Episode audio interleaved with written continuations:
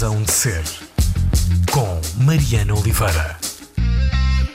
Razão de ser a começar na Antena 3. Hoje há conversa com a Mariana Gaivão, realizadora, entre outras coisas, todas as coisas mais ou menos ligadas ao cinema.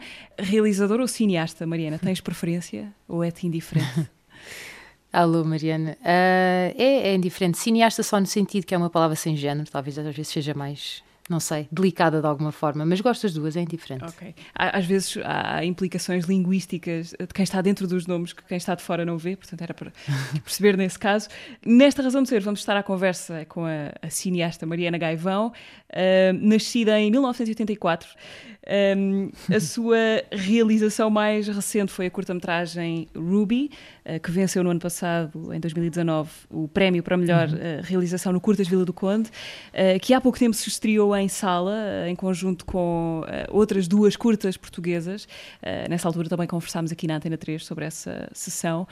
Um, a Ruby vai ser um dos pontos, ou um dos temas de partida para esta conversa, até porque tem tudo a ver com o sítio onde tu estás. Obrigada, ainda não te agradeci por teres aceitado o convite. Eh, nós estamos a ter esta conversa à distância, não necessariamente por causa do Covid, eh, mas por causa da vida mesmo. Eh, tu estás, algures, na Serra da Lousã. Onde é que estás mesmo? A localização que tu me deste para esta, quando conversámos, foi no meio do nada.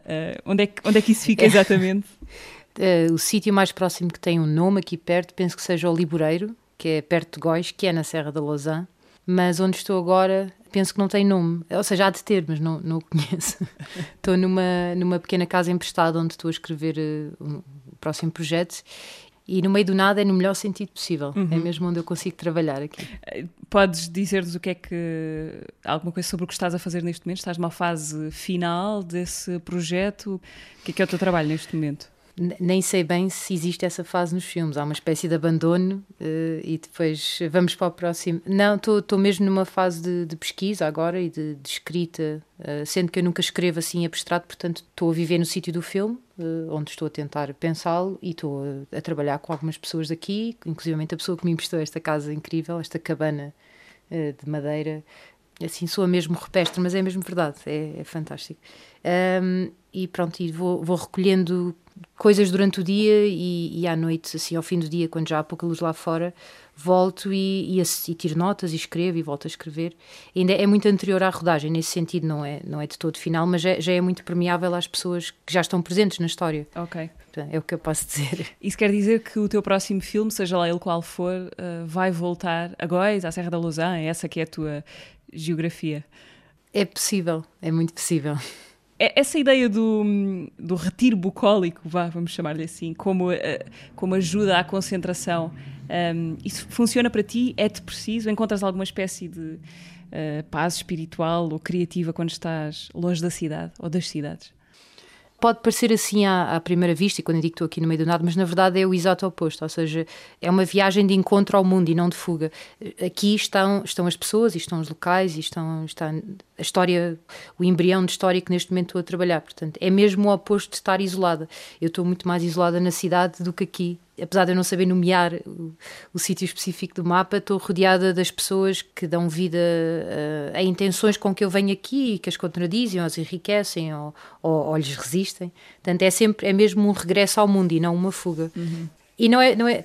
O bucólico, às vezes, ou essa ideia do panteísta, há assim um lado muito rude e de, de de, de, resistência que me faz, de alguma forma, eu não consigo escrever fora daqui ou fora de, não é fora daqui, é deste sítio específico, é fora da situação onde o filme vive, onde o filme respira e habita. É mesmo uma dificuldade minha de não conseguir trabalhar em abstrato. Portanto, tenho que vir para aqui pensar as coisas eh, fora da minha imaginação ou, ou, ou contra o abstrato. Foste à procura de uma história, ou melhor, foste à procura de confirmar alguma história que tinhas em mente ou foste simplesmente à procura de uma história? Não, são, são vários iscos e, e este era uma, uma, impressão que também me ficou muito forte e com a qual uh, trouxe assim debaixo do braço e estou a ver o que é que surge dela. Uh, de, é sobre um, sem entrar em grandes detalhes porque tudo pode mudar e ainda bem, é sobre um dos personagens que já passou por um dos outros filmes e que sempre foi muito maior do que aquela, do que aquela silhueta que, com a qual passava no filme. E eu sempre soube que enquanto estava a filmar, pensei: ok, não é agora, mas eu vou voltar aqui, vou voltar a ti e vamos contar a tua história e vamos trabalhá-la. Falámos sobre isso e agora estamos a fazê-lo. Não sei ainda que forma tomará, uh, até porque é muito complicado gerir os, a gestação dos filmes, mesmo em tempo de vida, demora muito tempo a, a conseguir eh, financiamento, a pensá-lo numa uma estrutura de de concretização, de produção. Portanto, nunca sei muito bem o que é que vai acontecer, mas, mas esta, esta parte é boa. A parte em que estamos abertos à, forma como o mundo confronta as nossas ideias. Bom, então antes deste, antes deste filme que ainda não existe, vamos falar do que já existe. De, eu dizia há bocadinho que a Ruby tem tudo a ver com, com o sítio onde estás, porque uh, o filme nos fala de uma, de uma rapariga, da Ruby, imigrante de, de segunda geração numa comunidade de ingleses a viver na Serra da Lausanne.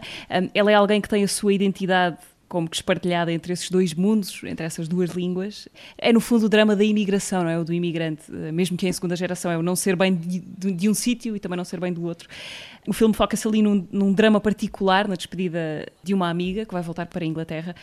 Essa curta, a Ruby, estreou há pouco tempo, como, como dizíamos há bocadinho, na tal sessão das três realizadoras portuguesas, e agora tens andado a mostrá-la por aí. Como é que têm sido estes, estes últimos dias, semanas uh, da tua vida com a Ruby? Tem sido muito bonito, tem sido uma forma de, de enquanto estou a trabalhar já noutras ideias ou noutros pastos de alguma forma, ter, ter aquele momento de, de, de na verdade, quase único de fruição de um filme que que parece sempre demorar uma década a chegar, que é o momento em que já não nos pertence e o devolvemos ao mundo de onde a quem o pedimos. Eh, principalmente estou a falar de, de regressar ao sítio onde o filmámos para o mostrar, desta forma assim aberta e acessível. Uh, tem, sido, tem sido muito bonito. Inesperado, na verdade, bastante inesperado, porque eu não sabia, não sabia qual seria a reação das pessoas daqui mesmo, não, não a segunda geração nem a primeira, mas mesmo locais de, de muitas, muitas gerações. Uhum. E tem sido, tem sido muito forte e bonito de, de, de, regressar aqui com o filme e também mostrar que, que aquele tempo todo que tive aí de tripé e não sei o quê tinha, gerou um fruto que pode ser partilhado. Isso é bom. O que é que te tem acontecido nessas sessões? Sim, assim, houve, foi tudo bonito na, na, questão de conseguirmos ir com as curtas para as salas, etc. Isso é extraordinário porque é excepcional. É muito raro conseguirmos fazer isso. Portanto, essa parte foi, foi incrível poder estar em Lisboa e no Porto e em tantas cidades diferentes, uh, com pessoas muito heterogéneas e públicos completamente diferentes. Mas aqui tem uma parte muito pessoal e especial. As duas sessões que mais marcaram foram no Marvão, no Festival Periferias, há umas semanas atrás, penso que há duas. Foi uma sessão muito, muito única num, num, nos carris de comboio abandonados na estação da Beirã. Portanto, eles puseram lá uma coisa completamente improvisada, mas com o som e a imagem bastante bem. Uh, e as pessoas vieram e juntaram-se assim à noite sobre o céu estrelado. A meio do, do filme passou assim uma estrela cadente gigante, assim um fogo no céu. Uau. Parecia assim. Foi, sim, que batia certo com, com o trabalho que fizemos de encontrar as paisagens e com a natureza e com uma coisa mais rupestre, quase, ou, ou xamânica, ou que fosse ali da, da gruta, etc., dentro do Ruby.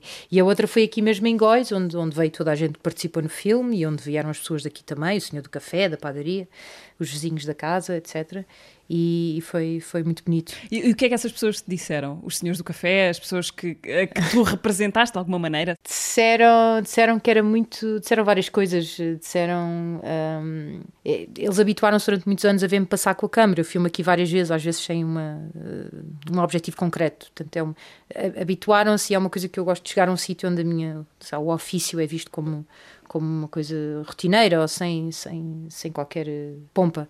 Gostas de chegar àquele ponto em que já não te ligam muito, não é? Deixam de estar para ali. Não, isso, não e há uma espécie de horizontalidade, sei lá, ter, levar o tripé ali é igual a ter a máquina do café ou ter sei lá o quê, ou o trator, é só mais um instrumento de trabalho, não tem nada de especial, eu ando cheio de lama, ou seja, pelo menos dá a aparência de que é um trabalho sério e consistente e com uma grande ética de, e rigor de trabalho que eu, que eu tento ter.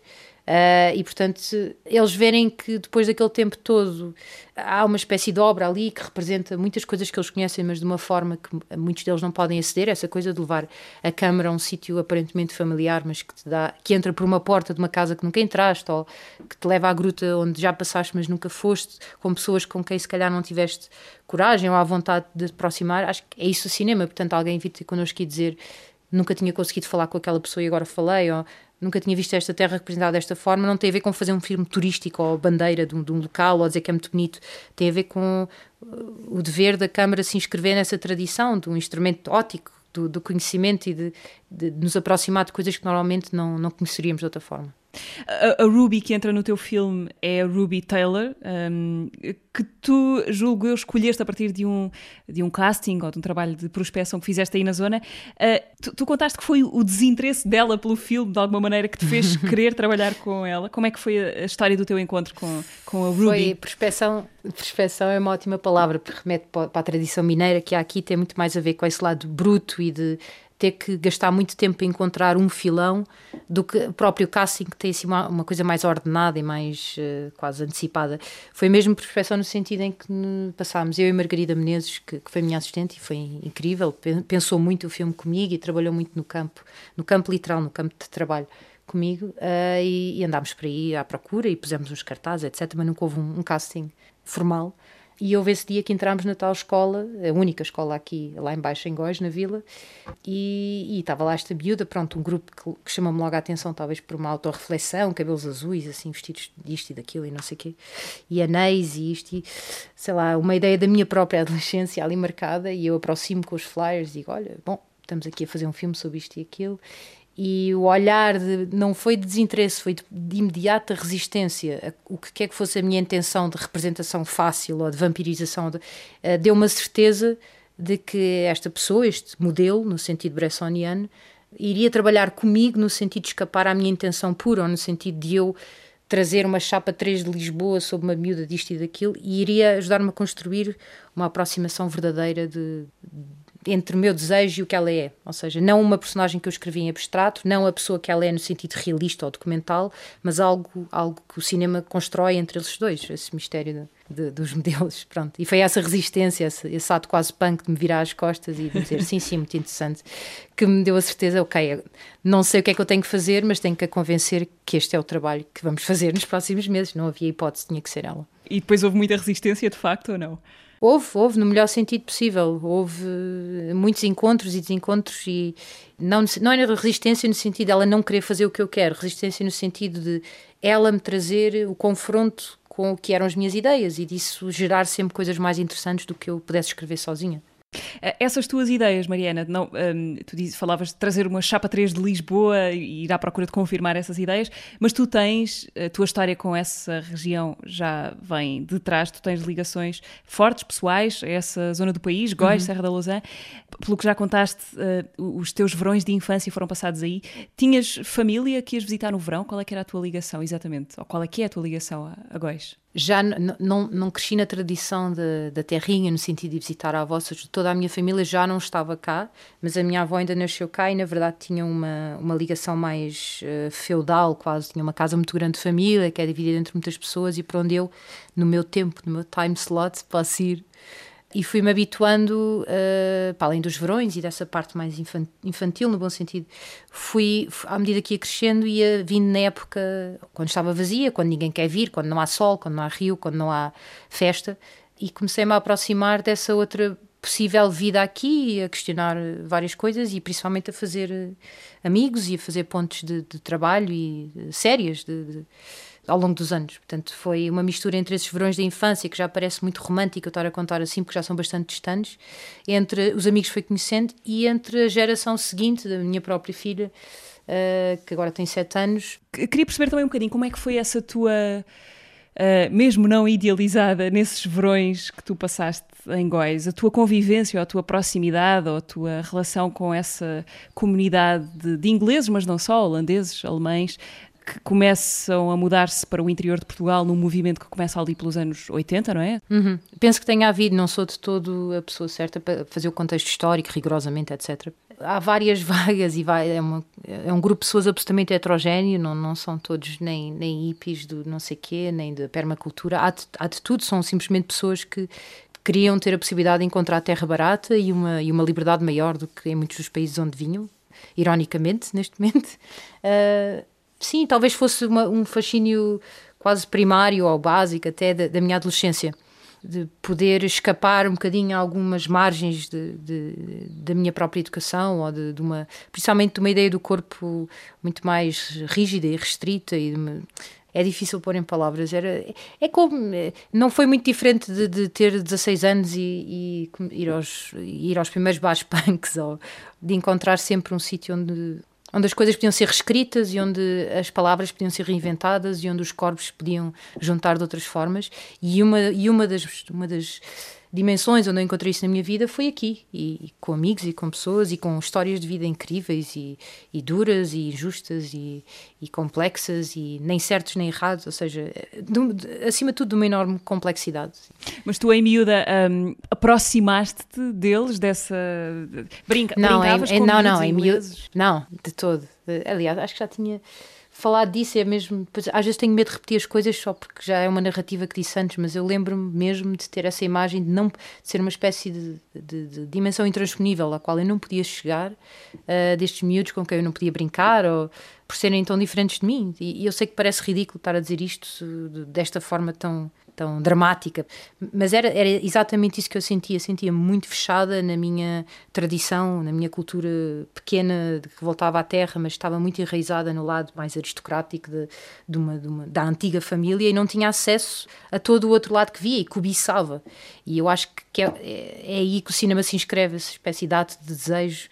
Um, de me aproximar e de, de poder, de poder comungar daquilo. Uh, o filme, os filmes são sempre uma forma de, de, chegar a essas coisas que durante tanto tempo eu desejei. Acho que é isso. Ok. Está, estás a dizer, no fundo, que o cinema para ti é uma espécie de, ou neste caso, uma espécie de uh, pretexto para finalmente, uh, alguns anos depois, te aproximares desse universo que te estava vedado e que te fascinava quando eras miúda. É, é, mais do que um pretexto. O cinema é o próprio veículo da relação. Ou seja, não é apenas uma desculpa para eu existir lá, mas é a base de toda a relação e com, todo, com toda a complexidade que isso tem, por ser uma relação de poder, por ser uma relação em que eu me instalo não só como, como uma amiga que se senta no sofá, mas como alguém que quer contar algo sobre o que está.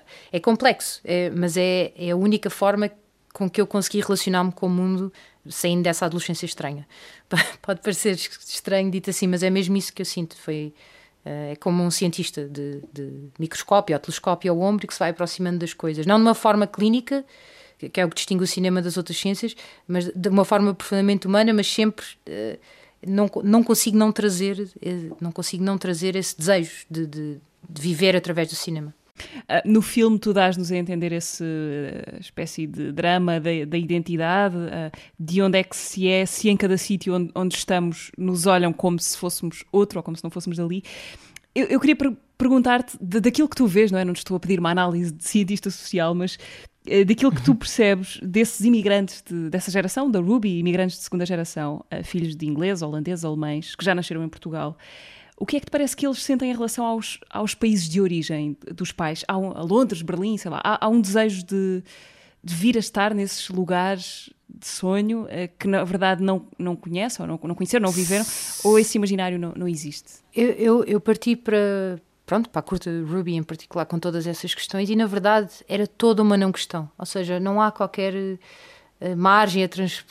não, não há qualquer uh, distância, ou seja, uhum. cresceram uh, conscientes de que da proximidade absoluta que é poderem voltar aqui ou ali, não há não há esse drama, há muito mais a questão de continuarem a ser estrangeiros, vistos como chamados de estrangeiros durante a escola primária, secundária e tudo isso, uh, mesmo tendo nascido aqui, mesmo tendo absoluto domínio da língua, por exemplo, uhum. tem, há muito mais distância no local do que no país de origem dos pais ou de ou seja, provavelmente lá e do que eu senti, e não posso generalizar de todo só com as pessoas que eu conheço, houve uma razão para, para se afastarem e normalmente não há, um, não há um regresso. Na segunda geração e nestes miúdos pode haver um regresso, mas nunca é dramática, é muito mais sobre o que vivem aqui, a possibilidade de englobar todas estas dimensões numa única vida. Ok, não há revolta? Porque os pais uh, decidiram, uh, há não sei quantos anos, ir viver para, para o meio do nada, por voltarmos ao início. Não, não posso, nem, nem quero responder por todos, mas sei que, que os miúdos com quem eu trabalhei vivem em casa, estão em casa aqui, estão, estão em casa, principalmente no sentido em que sabem que são livres para, para aos 16 ou aos 18 saírem e, reorganizarem o mapa como quiserem. Não há, não há esse drama. Há muito mais o drama de perder eh, essa ligação com alguém que vai e eu fico, ou que eu vou e ele. Ou seja, É, é muito diferente de, de, de, quando eu cresci, é muito diferente ter os amigos todos uh, online. Eu sei que parece uma velhinha agora a falar, mas é, é mesmo diferente a uh, voracidade com que vivem o lado online, mesmo estando mesmo que tenham que pôr o telemóvel em cima quase da chaminé, como tinha o Rubik pôr na altura porque não tinha rede na casa, Uh, mas continuam ligados, fazem sleepovers para, esperarem pelo novo disco de K-pop que eu nunca consegui ouvir. Tipo, ah, ou seja, a ideia de, de, de, ser cosmopolita não tem, nada a viver, não tem nada a ver com viver na casa de xisto ou no prédio em, em, em Berlim. Tipo, não, para eles é. Sendo que aqui são ligeiramente mais livres, a única coisa que eu sinto é que têm algumas liberdades maiores no sentido de não se sentem obrigados sempre a fazer um ensino superior ou uma coisa mais portuguesa de encarrilamento direto. Não, são pessoas, muito, eh, sei lá, a Millie e Ruby principalmente, que, que, já falaram várias vezes que querem pegar na carrinha e fazer exatamente o que os pais fizeram e ter três anos fora e voltar. E, não sei, enfim, já estou a romantizar, mas sinto muito mais a abertura do que, do que a ansiedade. É isso que eu queria dizer. Mariana, antes de virarmos aqui a página da Ruby, queres. Uh, não sei se tens alguma instrução que possas dar para quem quiser, quem nos estiver a ouvir e quiser ver a curta-metragem nos próximos tempos. Ela ainda está por aí? Neste momento já não está nas salas, ainda terá, terá algumas exibições em formato em ecrã grande, mas está principalmente disponível no mesmo pack, sim, das três realizadoras uh, portuguesas, uh, disponível em. aquela palavra inglesada em VOD. Uh, eh, na Vodafone, penso, enfim, nas televisões tem lá aquele botão do videoclube e lá alguns dentro está o pack das curtas-metragens. Ok, portanto podem vê-la no ecrã mais ou menos grande uh, nas vossas uh, casas. Esperemos, esperemos que com boa imagem e bom som. Aliás, o som é importante aqui também. Sim, podem pôr alto sem, sem medo. Uh, Mariana, daqui a bocadinho vamos. Um, gostava de falar contigo sobre o trabalho que tens feito para os filmes dos outros, uh, outros uhum. como o Marco Martins ou o Filipe Melo. Uh, mas antes, fala-me da primeira música que tu escolheste para esta conversa, Blind Willie Johnson. A canção é Dark Was the Night. Dark Was the Night, Cold Was the Ground. Diz-nos lá o que é que o que é que vamos ouvir nesta canção com quase 100 anos uh, e o que é que ela uh, te diz a ti, apesar de, como vamos perceber, uh, ela não ter propriamente letra, não é? E, e, quase que diria, não é preciso, não é muito preciso. Haverá muita coisa a dizer sobre essa música em si, eu não sou a pessoa certa para dizer, posso só dizer que. Um, apesar de ter esse som uh, de 100 anos, como tu dizes, completamente gritty, soa mesmo a terra, soa a noite e terra, acho que o Blind Willie Johnson uh, foi um artista descoberto. Se procurarem, é um, é um, artista dos que mais influenciou as pessoas que hoje a maior parte de nós gosta, uh, desde, desde os Stones aos Led Zeppelin, etc., seja o que for. Era, é um tipo que só canta gospel, ou seja, são, são tudo canções religiosas. Fez talvez, não sei, 30 canções ao longo da vida, nos poucos anos em que conseguiu gravar alguma coisa não vou dar dados especiais porque vou dizê-los mal de certeza, mas é uma das canções mais bonitas da história da humanidade, com certeza absoluta. E, e, é sobre isso: é sobre a noite ser escura e o chão ser frio e não se ter um sítio, um abrigo para dormir, basicamente. E é uma das poucas músicas, só soube muitos anos depois, eu ouço essa música recorrentemente, principalmente aqui. Uh, uma das poucas músicas que, querendo isso dizer o que queira dizer, que foi para o Golden Record, que andei a viajar na, na Voyager uh, nas, três, nas 30 músicas que representam a humanidade, again, seja o que quer que isso queira dizer. Mas é, é mesmo uma das músicas mais bonitas de sempre, é o que eu posso dizer. Ok, então vejam só a vossa sorte por vos podermos dar eh, uma das músicas mais bonitas de sempre, uh, nesta razão de ser, por escolha da Mariana Gaivão, Blind Willie Johnson, Dark Was the Night, Cold Was the Ground.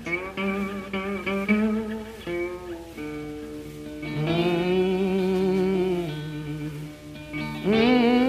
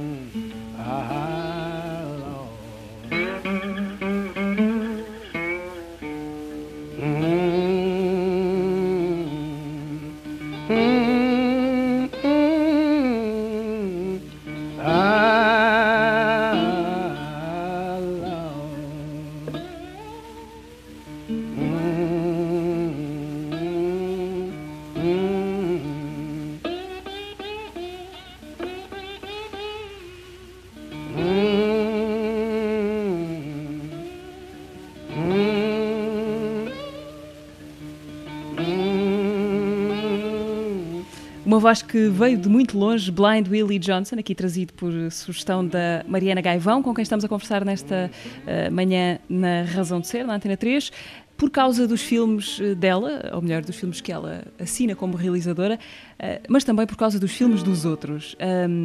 Se, por exemplo, tiverem visto o São Jorge, do Marco Martins, e tiverem ficado para os créditos finais, poderão ter reparado que a Mariana Gaivão fez a montagem do filme, e o mesmo para muitos outros. A curta-metragem Sleepwalk, do Felipe Mel, por exemplo, que há pouco tempo também ficou disponível no YouTube e que podem ver sempre agora de forma livre.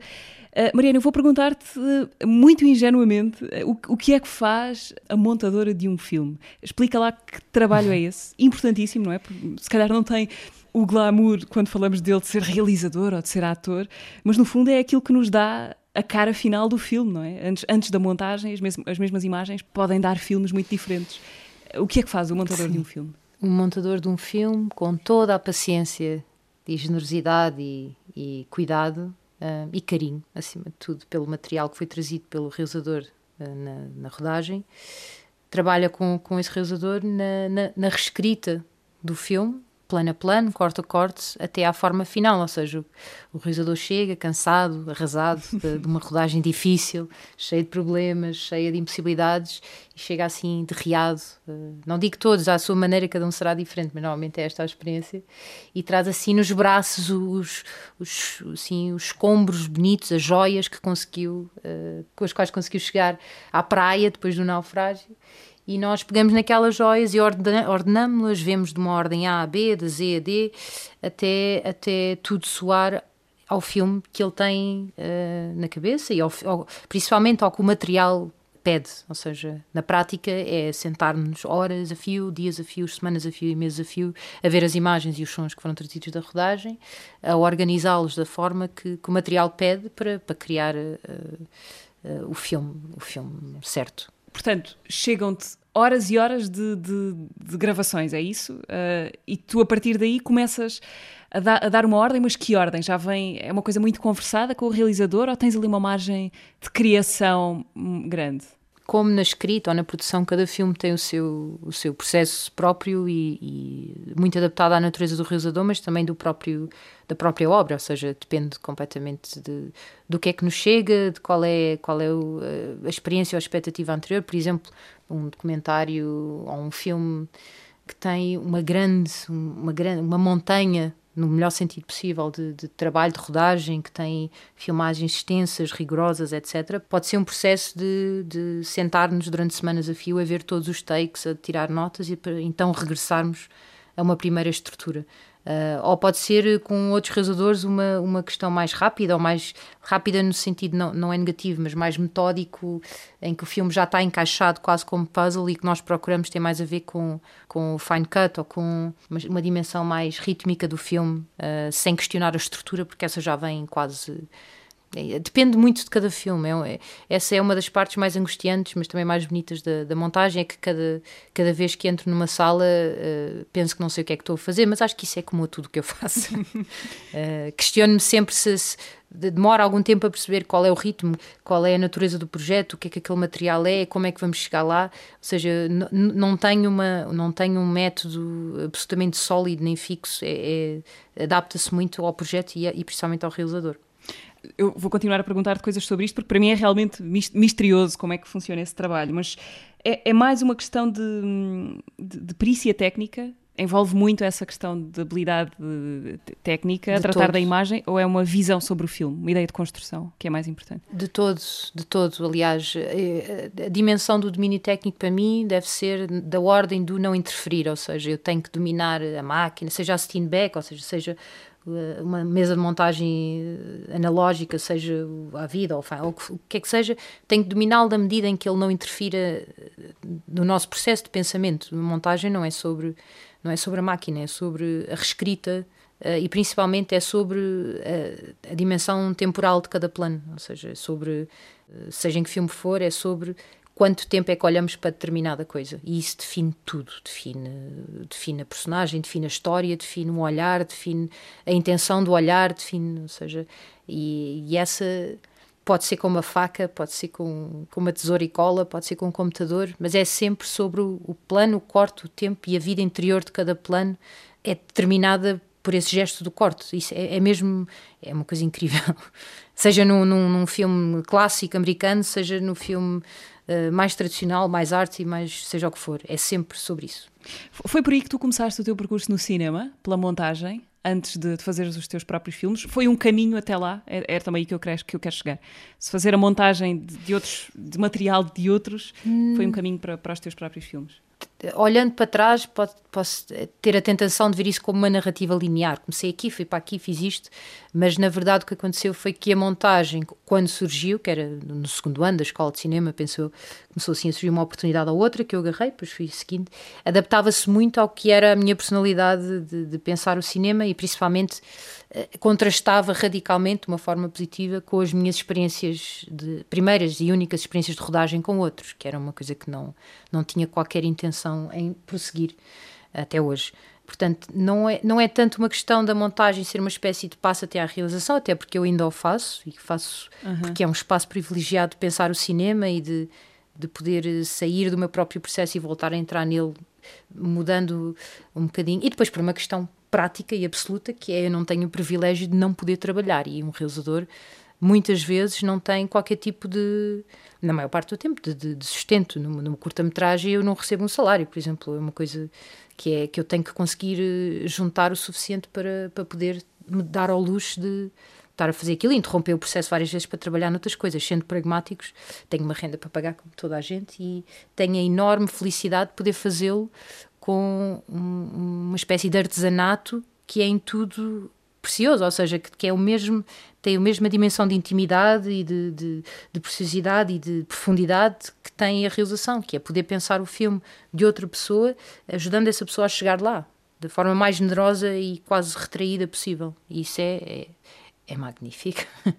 Ou seja, a diferença entre trabalhar num projeto de que se é autor ou trabalhar com outros nos projetos dos outros, eh, nesse caso ao serviço de, de outra visão autoral, é um bocadinho a diferença entre controlar tudo ou controlar apenas uma, uma parte? Não é equiparável. Não, não, a, solidão de um realizador é absoluta, sem, não é preciso, sem romantismos, é mesmo, é absoluta, por muito incríveis que sejam os colaboradores, e eu no meu caso, por exemplo, tenho, ou quando trabalho com alguém, penso que dou essa absoluta generosidade, mas a solidão de um realizador é incomparável com qualquer outra uh, posição desta articulação de pessoas que fazem um filme.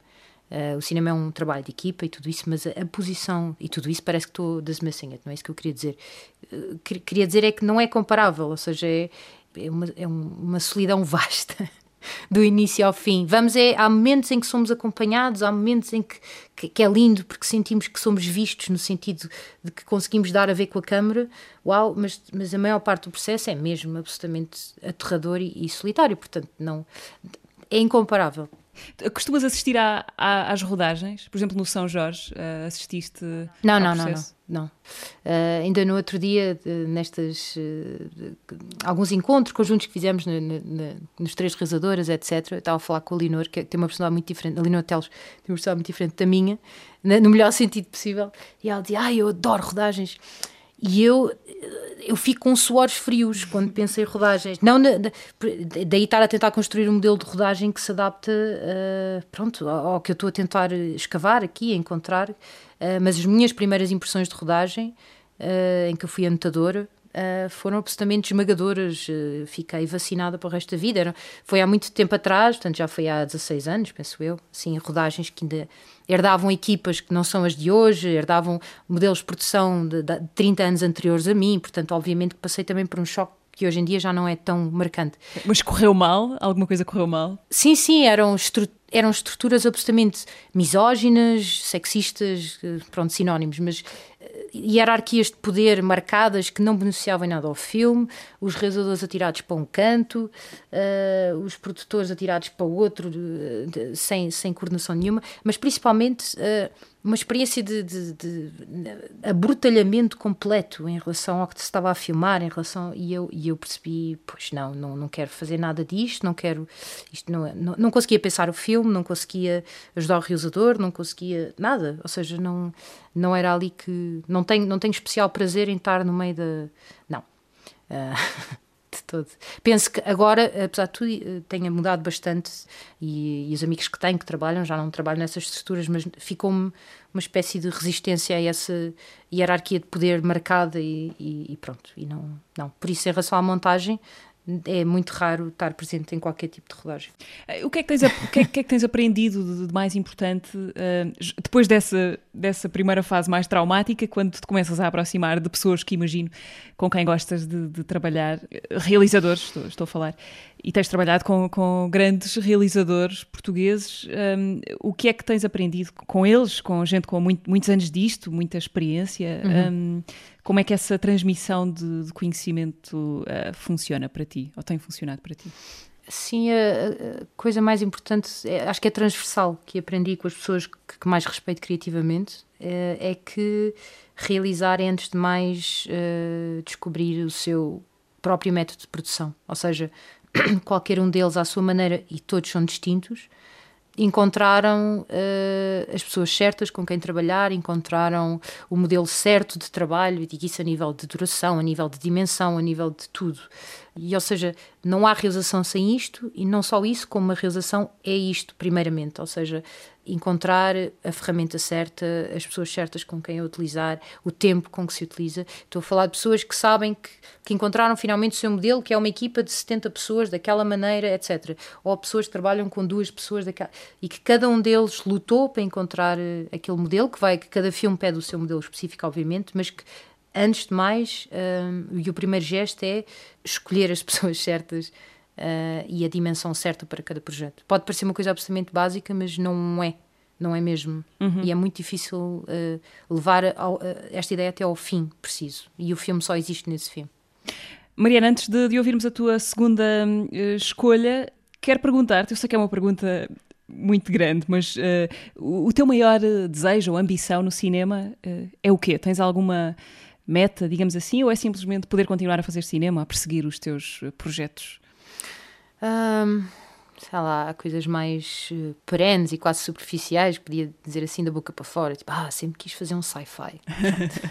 é verdade? Sim, é, é, é, verdade, é verdade. Cresci assim a adorar o Alien e assim, a estética de, de uh, dos anos 80, low trash, assim, low-fi incrível.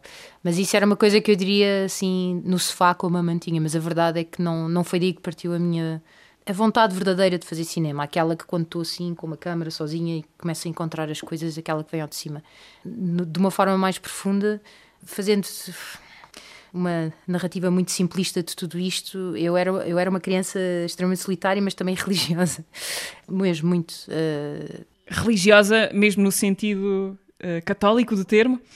Na, no sentido de atormentada com essa ideia da fé, atormentada com a ideia de, de na verdade, não a sentir, era isso que me atormentava. Okay. E, e, eu, ali no, no, início da adolescência, o fim da, da, infância, fiz várias coisas, fiz retiros, assim, de silêncio, assim. Tentei ir ao extremo de perceber, isto vai ter uma conclusão narrativa, prometo, é rápido, mas uh, isto para chegar à questão da, da, ambição, que não é necessariamente uma ambição, mas uma procura de, de, de, algo. E nessa altura houve uma espécie de guinada para uma ideia científica ou de, de religiosidade quase cósmica, no, que o Einstein dizia. E de alguma forma, este novelo de coisas demasiado complexas para te conseguir explicar aqui, que tem a ver com mecanismos interiores de, de, de angústia ou de procura, etc., foram dar a esta coisa aos 15 ou 16, olhar para a câmara para além dessas ideias do sci-fi ou disto ou daquilo, como um instrumento com o qual eu poderia trabalhar essa profundidade, dessa procura.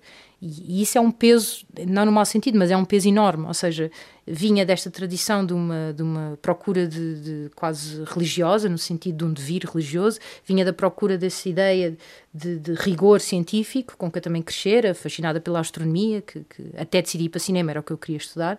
Portanto, se tu me falares de ambição, tem a ver com conseguir responder a, a essa, a essa espécie de dimensão de, do meu querer desde pequena. Tem, tem a ver, se eu disser, ah, quero ver Deus num plano, pronto, vai ficar foleiro. Mas eh, se eu disser isso sem a palavra de Deus e se eu disser isso de, de uma forma de acreditar que, algo, que a minha vida pode ser, pode ser trabalhada com rigor e que acredito que esse rigor vai ter um resultado a qualquer altura do meu processo, se não for aqui, se for noutro filme, um filme, um plano, um momento de um plano, num momento de um plano, num dos filmes que eu consiga fazer na minha vida, consiga responder ou rasgar a esse ponto, então, então essa é a minha ambição. Então está tudo bem. Pronto, e trabalho para isso. Uh, agora abriste aí essa porta e eu fiquei curiosa. Essa tua uh, questão religiosa, uh, essa angústia ficou resolvida, entretanto? Ou ainda andas atrás dela?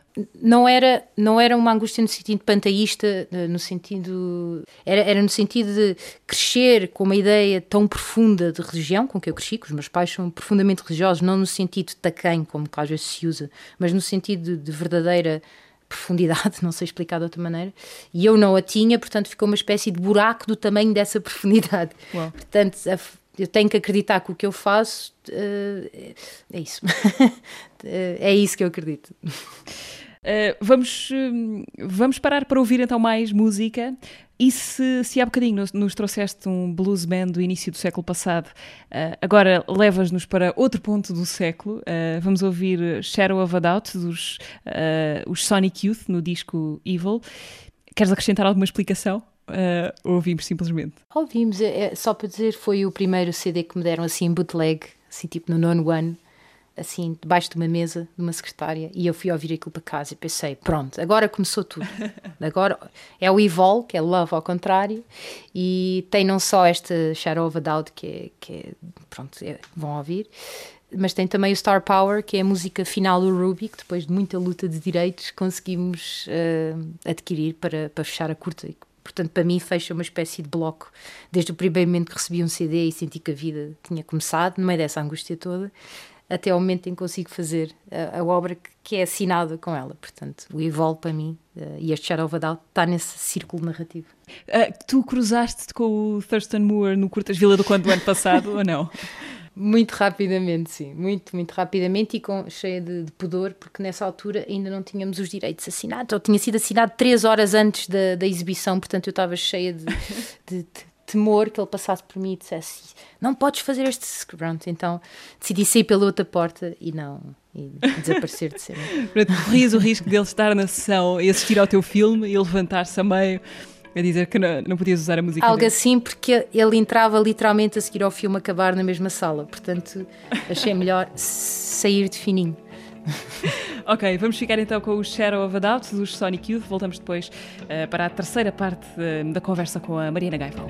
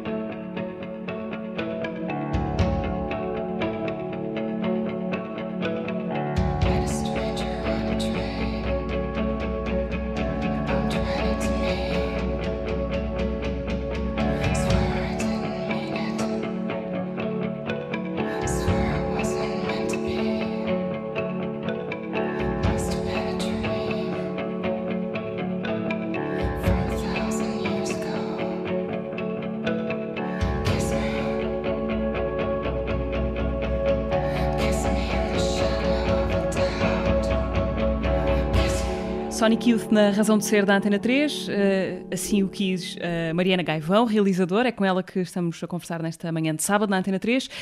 Consegues lembrar-te, Mariana, quando é que começa a tua relação com as câmaras? O, o gosto do cinema vem, vem do fascínio uh, pelas imagens, da relação com o objeto, a câmara? Qual, qual é que é o gatilho? Consegues fazer essa genealogia? Sim. A, a primeira câmara que eu tive era um telescópio mas tinha a mesma relação física que teria mais tarde com uma pequena A8 que, a minha mãe tinha, já não usava. Portanto, o primeiro manuseamento com objeto óptico, com lentes e que eu ajustava, etc., era com um telescópio.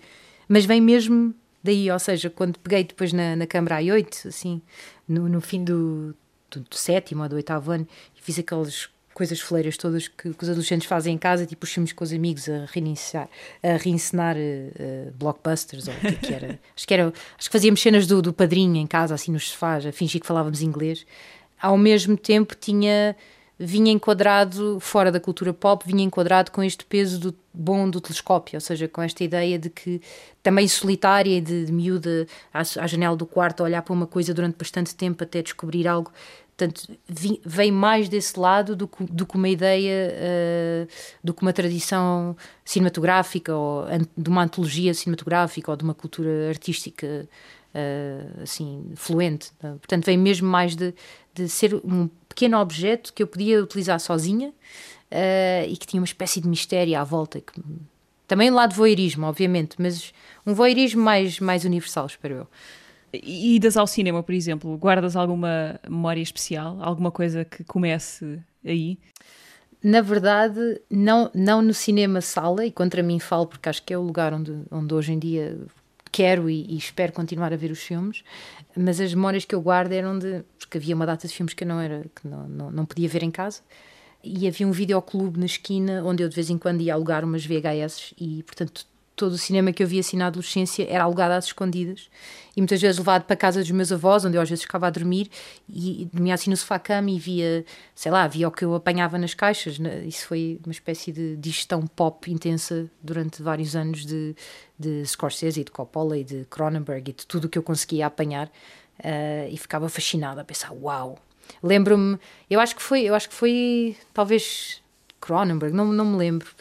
Havia várias sessões. Era, eu fazia a programação, era às sextas-feiras, às vezes era bem escolhido, outras vezes não. Mas lembro principalmente do sentimento de, de secretismo, de, de intimidade e de sensualidade também, de uma coisa de desejo de, de poder ver à noite. Era o meu momento, era eu que escolhia e era, havia uma, um lado de transgressão, não no sentido só de, de rebeldia, mas no sentido de, daquele filme e eu estarmos ali e mais tarde, lembro-me de ver o, o Fantasma do João Pedro na RTP2, penso eu. Isso foi muito, muito depois, mas que tinha a mesma sensação de um filme feito às escuras, para eu ver às escuras também. Havia um lado, não só pelo lado sexual muito, muito forte do corpo, mas pelo lado todo. Eh, o cinema como transgressão.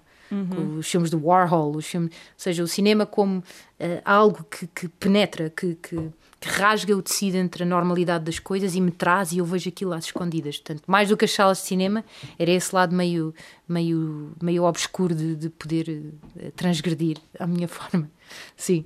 Mariana, estamos quase a chegar ao fim disto. Um, tens uma filha uh, pequenina, relativamente. É verdade, confesso. Tenho uma filha pequena, tem sete anos e faz, é meia alemã, meia portuguesa. Uhum. E, e quando ela nasceu, uma das questões que me ligou aqui ao lado do Ruby as primeiras escritas do argumento foi porque na altura pensei de facto vir viver para aqui, havia uma casa pequenina, muito pequenina, mas muito bonita, que tinha um moinho e não sei o quê. E eu pensei, ou seja, houve uma altura em que eu estava a reparar para o filme, mas de facto também à procura de casa para mim, ou seja, havia uma grande mistura de, de camadas e a grande questão é o que é que ela vai achar disso quando tiver 15 anos ou 16. Portanto, ela está sempre presente nos processos porque muda a minha expectativa sobre o mundo, não é, é isso o, que é que ela já percebe daquilo que tu fazes? Uh, alguma coisa? Percebe bastante, é uma miúda atenta e desperta sobre o mundo. Eu tento dar esse lado uh, do que eu faço ser um, um trabalho rigoroso, de método, às vezes chato, no sentido da repetição, mas, mas uh, há um lado que, que, ela, que para uma criança é bonito e que, ela pode ganhar gosto em relação à imagem, ao som. Ela gosta muito de gravação e de, de, de, de irmos, por exemplo, aqui à volta gravar sons específicos e montá-los e, e pronto. Mas há de gostar de outras coisas também, não tenho que. A, a maternidade mudou-te na tua relação com o cinema? Ou não há relação entre uma coisa e outra? Há um, há um conceito que eu gosto muito que é do episodic self, do, do eu episódico, em relação a, a esta condensação do, do, eu narrativo, no sentido em, em, que nos estarmos sempre a tentar construir em três atos, ou eu vim dali, por isso vou para aqui, vou para ali. Mesmo as entrevistas muitas vezes obrigam-me a, a reescrever e a repetir o que se torna depois uma narrativa que se calhar antes não era. Uhum. Sim, sim. Dar é, ordem, isto para dar chegar ao ordem verbalizada muda as coisas. Sim. Uh, não, e, e, as histórias mudam os elementos que, que as contêm. Ou seja, eu, um, o que eu creio, o que eu sinto pessoalmente é que tenho uma natureza muito mais episódica do que constante. Eu estou a dizer sobre a minha infância, sobre isto, aquilo, mas já é uma sombra de, dessa verdade. Ou seja, eu, Mariana, agora em 2020, é o meu episódio neste momento eh, sou tudo o que sou neste momento aqui, com uma filha de 7 anos, com, com dificuldades em pagar a renda, com, com a querer fazer cinema num país que está parado, num mundo que está parado. Portanto, tudo isso influencia uh, e, e, a minha filha não é menor do que nada disso. Portanto, nem, nem consigo encontrar uma resposta clara a essa pergunta, porque a pessoa que existia antes não é a pessoa que existia a seguir de todo. Temer pela vida de alguém ou uh, ter este ser que temos que, que tentar não destruir ou destruir o menos possível na sua relação com o mundo e enriquecer isso com, com aquilo que acreditamos serem os valores fundamentais.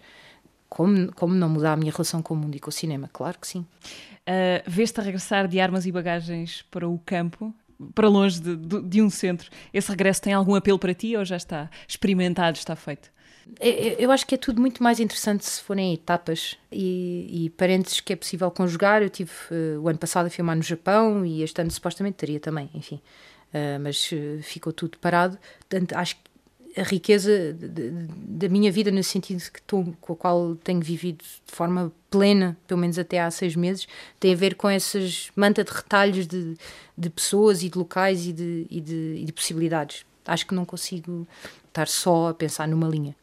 Mariana, muito obrigada por esta conversa. Uh, ainda antes de acabarmos, queria. Uh, vamos ouvir, a tua última escolha são uh, os alemães Die Haut e a canção Johnny Guitar. Um, o que é que tens a dizer em tua defesa?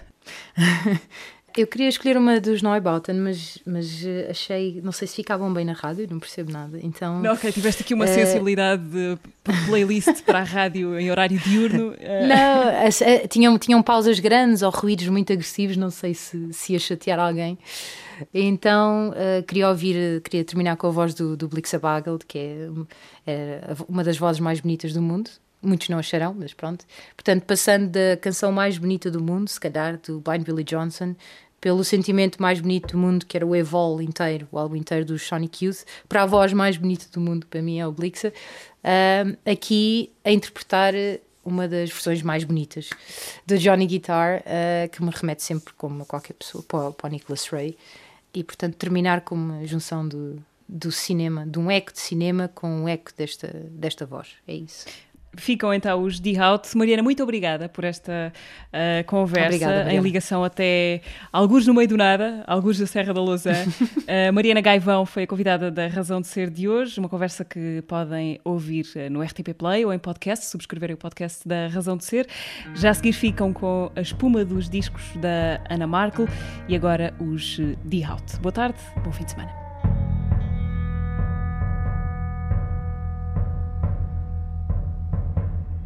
The guitar,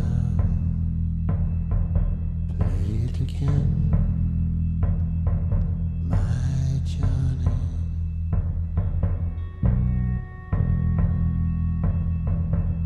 Maybe you're cold, but you're so warm